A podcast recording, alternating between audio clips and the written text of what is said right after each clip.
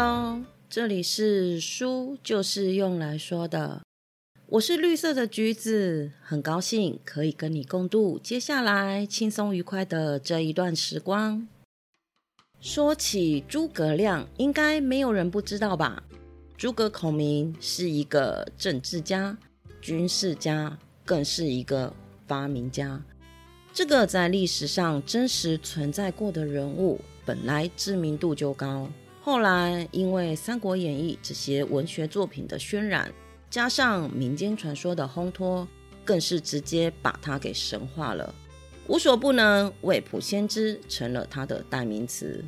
我怎么会突然提到孔明呢？因为今天想跟大家分享一本漫画《派对咖孔明》。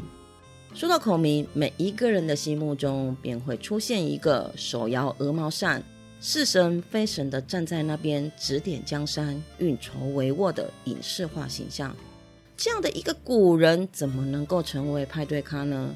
这本漫画到底在说什么呢？故事开头在西元两百三十四年的五丈原，孔明即将要走向生命的尽头。临死前，他希望能够投胎到一个和平的世界，不要再有战争，不要再有杀伐了。当他再度有意识的时候，他恢复年轻的身体，转世到了日本涩谷。他把万圣节街头的化妆舞会当成了地狱，把邀请他前往夜店的派对咖当成了地狱的狱卒。他以为派对咖是要带他前往下一层的地狱刑罚，而跟着他们来到了英子所驻唱的夜店。在这里，孔明第一次听到了英子的歌声，还被他打动了。在他向英子表达喜爱她动人歌声的时候，因为格格不入的言辞，还让英子误以为他喝醉了。下班后的英子为了不要让喝醉的孔明在街头被冻死，就把他带回了家。隔天苏醒的孔明在英子的说明下，终于搞清楚自己并不是在地狱，而是变回年轻时，到了一千八百年后的世界。对于这个世界一无所知的孔明，在英子的帮助下，使用智慧型手机，知道了后人对他的评价。更知道了，在他死后的二十九年，蜀汉灭亡了。这个事实加上陌生的一切，让孔明心头涌起了悲伤。但是英子的歌声再次抚慰了他的内心，更让他想起了一起打天下的兄弟们。但现实的生活，孔明还是要尽快找到工作，才能够在这里生存下去。在英子的帮忙下，孔明到了老板是一个三国迷的夜店工作。老板录取孔明的原因也很妙，因为他想找一个可以聊《三国志》的打工仔。孔明无疑是最佳人选，不仅能聊，还能分析和解说呢。不过，这位足智多谋的金师先生，工作能力也真的是妥妥的，很快就把工作安排得明明白白。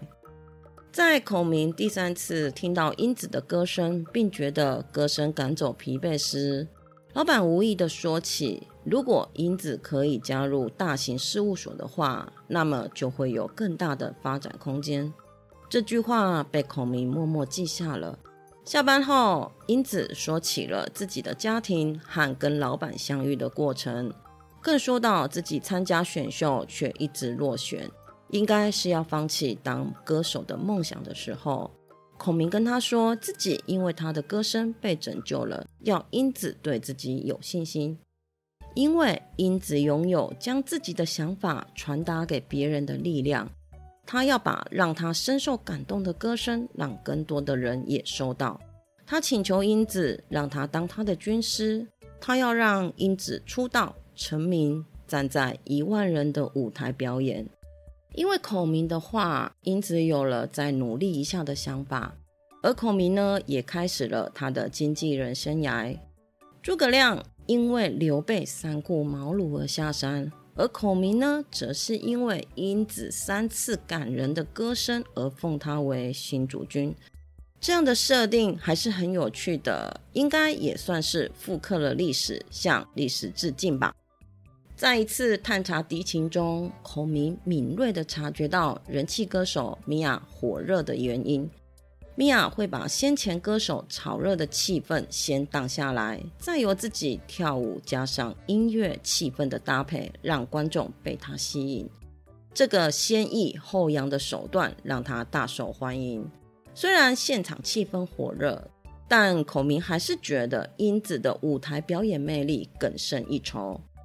在两人以歌迷的身份前去见米娅时，米娅得知英子也是一位驻唱歌手后，便邀请英子一起去下次的活动表演。但其实米娅只是打算让英子当炮灰来衬托她而已。不知情的英子仍旧努力的练唱，希望以好的表现来回报这一次的机会。米娅原先打算让英子与自己同时在不同的楼层表演，因为知名度的差距，英子表演的楼层一定会乏人问津，这样就可以将观众都留在她的表演楼层，打造自己人气火爆的形象。谁知道孔明利用先拿到的地形图，用十兵八阵轻松地破解了米娅的诡计。孔明用请观众喝一杯酒的借口，把大家带到了英子表演的楼层，利用烟雾和灯光制造出朦胧感，以降低人的判断力。再由工作人员轮流移动在出入口、厕所、工作人员出入口这三个地方，来扰乱观众的耳目。最终，观众会变得无法离开这个楼层，只能绕一圈上个厕所。孔明成功的制造了迷宫，留下了观众的脚步。当晚，英子的表演大受好评，粉丝人数直线上升，更是得到了户外艺术节表演的机会。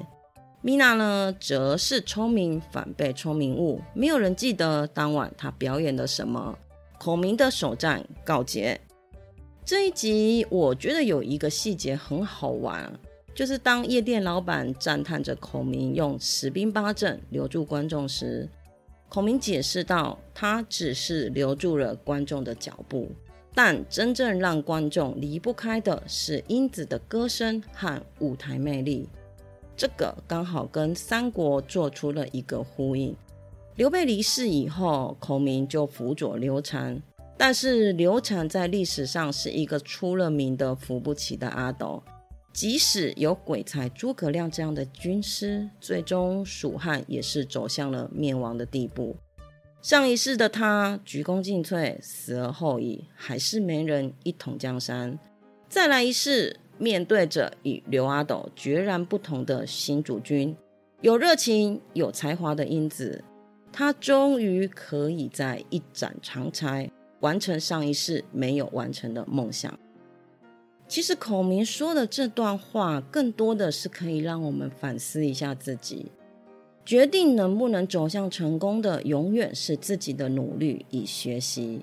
不论计谋有多么完美，都只是昙花一现。但往往我们容易被眼前的利益给吸引住，忘了初衷是什么。作者真的是想象力很丰富的人。这些三国时代使用的计策。套用在现代的环境中，不仅没有违和感，甚至还给了我一种活用的感觉呢。对于我这样一个比较墨守成规的人来说，这样的计谋可以突破原先运用的框架，这样的剧情设定是相当有趣的，而且也会很期待接下来孔明要怎么应用他的足智多谋，把英子推向顶流的人气位置。谢谢你今天的收听，你的追踪是我成长的养分，动动手指，让我可以慢慢的长大。希望今天的内容可以给你一点点新的想法，我们下次见，拜拜。